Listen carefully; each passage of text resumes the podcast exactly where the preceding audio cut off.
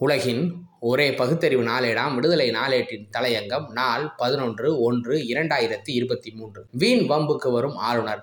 வெள்ளைக்காரன் காலத்தில் அவன் ஆட்சி முறைக்கு ஆளுநர் நியமனம் என்பது சரியாக இருக்கலாம். வெள்ளைக்காரன் வெளியேறிவிட்டான் ஆனால் அவன் ஆட்சி முறைக்கு ஏற்ப நியமனம் செய்யப்பட்ட ஆளுநர் சுதந்திர இந்தியாவின் ஜனநாயக அமைப்பு முறையில் நியமனம் செய்யப்பட்ட ஆளுநர் பதவி எதற்கு? அறிஞர் அண்ணா சொன்னது போல் ஆட்டுக்கு தாடி எதற்கு நாட்டுக்கு கவர்னர் எதற்கு என்ற கேள்வி பூதாகரமாக வெடிக்கக்கூடிய ஒரு சூழலை ஆளுநர்களே வரவழைத்து கொண்டு விட்டனர். பிஜேபி ஆட்சி இல்லாத மாநிலங்களில் பிரச்சனையை ஏற்படுத்துவதற்காக பொறுக்கி எடுக்கப்பட்ட ஆர்எஸ்எஸ்காரர்களை நியமனம் செய்திருப்பது வெளிச்சமாகவே தெரிய ஆரம்பித்து விட்டது. புதுச்சேரியில் திரு. நாராயணசாமி அவர்கள் முதலமைச்சராக இருந்த காங்கிரஸ் ஆட்சி லெப்டினன்ட் ஆளுநராக இருந்த கிரண்பேடி ஐபிஎஸ் அம்மையார் என்ன பாடுபடுத்தினார்?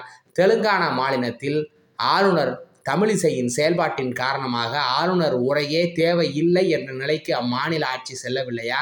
மகாராஷ்டிரத்தில் என்ன நடந்தது? நள்ளிரவில் சட்டமன்றத்தை கூட்டி பிஜேபி ஆட்சியை கொண்டு வந்து திணிக்கவில்லையா? இந்த திருக்கூத்து எங்கே நடந்திருக்கிறது? தமிழ்நாட்டில் மட்டுமென்ன?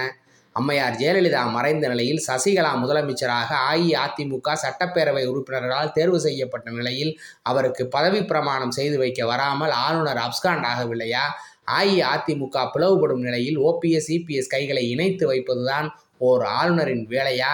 இப்படி அடுக்கி கொண்டே போகலாம். அஇஅதிமுக ஆட்சியின் காலகட்டத்தில் ஆளுநராக இருந்த பன்வாரிலால் புரோஹித் மாவட்டங்களில் சுற்றுப்பயணம் செய்து அரசு அதிகாரிகளை கூட்டி ஆய்வு நடத்தவில்லையா? இங்கே என்ன அமைச்சரவை இல்லாத ஆளுநர் ஆட்சியா நடந்தது? வெட்கம் கெட்ட முறையில் அஇஅதிமுக ஆட்சியும் அடிபணிந்து கிடந்ததே. இப்போது கூட ஆளுநர் ஆர். என். ரவி சட்டமன்ற உரையில் அண்ணாவின் பெயரை கூட உச்சரிக்க மறுத்தாரே. அவருக்கு பக்கவாத்தியம் வாசிப்பது பச்சை துரோகம் இல்லையா ஏட்டிக்கு போட்டியாக எதையாவது பேசி அமைதியாக அதே நேரத்தில் ஆழமாக ஆட்சி வாகனத்தை மக்கள் நல கண்ணோட்டத்தோடு நடத்தி செல்லும் திராவிட மாடல் அரசுக்கு எந்தெந்த வகைகளிலெல்லாம் இடையூறுகளை ஏற்படுத்தி கொண்டுள்ளார் ஆளுநர் ரவி? மக்களால் தேர்ந்தெடுக்கப்பட்ட சட்டமன்ற உறுப்பினர்கள் அடங்கிய ஓர் அவையில் மசோதாவை நிறைவேற்றினால் அவற்றை கால வரையறையின்றி ஊறுகாய் ஜாடியில் போட்டு வைக்கும் உரிமை என்பது ஜனநாயக முறைக்கு நேர் எதிரான ஏற்பாடல்லவா? சட்டமன்றம் நிறைவேற்றி குடியரசுத் தலைவர் ஒப்புதல் பெற்று தமிழ்நாடு அரசின் சின்னத்திலேயே பொறிக்கப்பட்ட தமிழ்நாடு என்பதை ஏற்க மாட்டேன் என்று கூறும் ஆர் என் ரவிக்கு அதற்கான அதிகாரம் உண்டா? கடந்த ஆண்டு பதினான்கு நான்கு இரண்டாயிரத்தி இருபத்தி இரண்டு ஆளுநர் மாளிகையில் தமிழ் புத்தாண்டு விழா என்று கூறி அதே ஆளுநர் அழைப்பிதழில் திருவள்ளுவர் ஆண்டு என்றெல்லாம் குறிப்பிட்டிருந்தது. அழைப்பவர் தமிழ்நாடு ஆளுநர் என்றும் இருந்தது. இவ்வாண்டு பொங்கல் விழா அழைப்பிதழில் தமிழ் லட்சணை காணவில்லை. மாறாக ஒன்றிய அரசின் லட்சணையுடன் அழைப்பு வெளிவந்துள்ளது. தமிழக ஆளுநர் என்று உள்ளது. இவர் தமிழ்நாட்டுக்கு ஆளுநர் என்கிற போது தமிழ்நாட்டின் லட்சணையை பொறிக்காமல் ஒன்றிய அரசின் லட்சணையை பொறித்திருப்பது சரி சரியானதுதானா?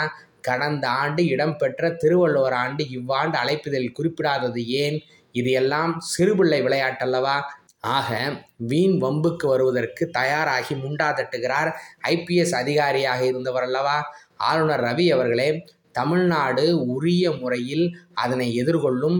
இப்பொழுதே கல்லூரி மாணவர்கள் கிளர்ந்த ஆரம்பித்து விட்டனர் என்பது மறந்து விடாதீர்கள். நன்றி வணக்கம்.